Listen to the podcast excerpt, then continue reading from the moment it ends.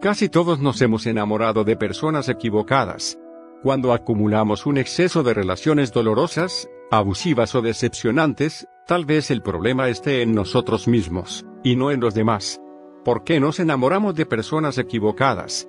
Son muchos los que se hacen esta pregunta de manera constante tras cada fracaso y decepción afectiva. Así, y aunque es cierto que en esto del amor, vamos a menudo a tientas y los equívocos y fracasos son frecuentes, hay quien tiene la clara sensación de que siempre acaban abriendo las puertas del corazón a la persona menos idónea.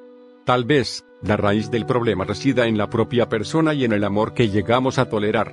Muchas veces, cuando se inicia un vínculo de pareja se olvida lo más importante, quiénes somos, qué queremos. En, esencia, la propia identidad. A veces, cuando nos enamoramos nos focalizamos en el otro de manera tan obsesiva que acabamos diluyendo nuestros valores, nuestra identidad y nuestra autoestima hasta tolerar lo intolerable. Razones de por qué nos enamoramos de personas equivocadas.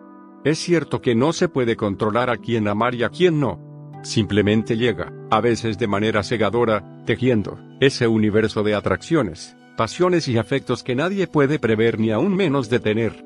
El ser humano nace para amar y ser amado, y aunque a veces no acertemos, esta será una pulsión que nos mueva durante buena parte de nuestra vida.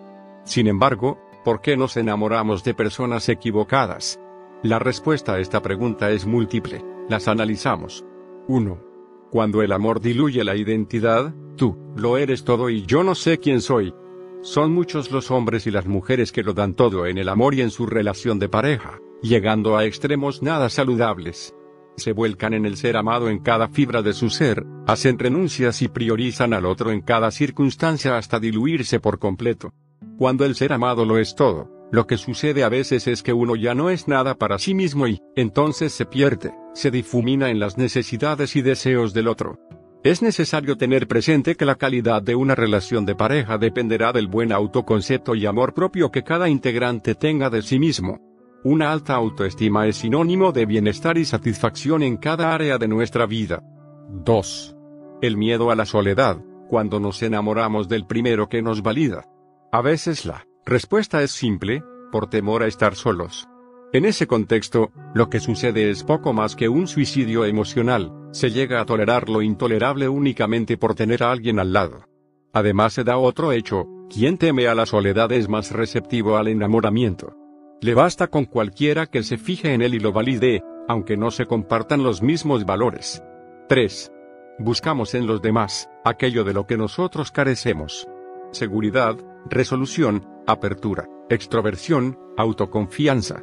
En los vínculos de pareja es muy común buscar en el otro aquello de lo que uno carece. Ahora bien, esto que en un principio podría parecer lógico y comprensible, rara vez suele salir bien. Y no lo hace porque el problema está en nosotros, ya que quien llega con excesivas carencias a un vínculo afectivo lo que percibirá es que sus vacíos se hacen más grandes cada día en esa vida en común. 4 cuando te olvidas del amor que mereces. En efecto, esta es una razón muy recurrente que a menudo descuidamos. En ocasiones, iniciamos vínculos afectivos olvidando que merecemos mucho más de lo que creemos. El amor no va de tolerar, aceptar desaires, asumir descalificaciones y esa falta de reciprocidad en la que yo lo doy todo y tú no me das nada.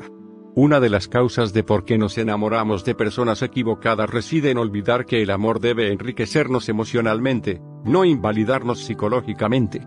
5. La incapacidad de aprender del pasado. Otra dinámica que apreciamos con frecuencia en las personas que se quejan de sus fracasos afectivos es la tendencia a repetir patrones del pasado.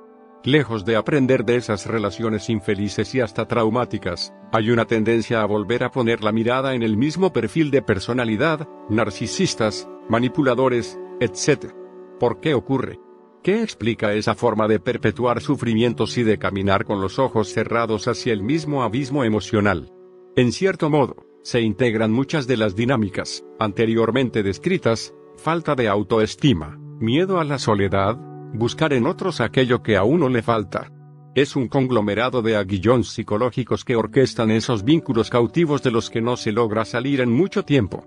Todos acumulamos a nuestras espaldas relaciones de pareja infelices, de esas que nos encantaría olvidar.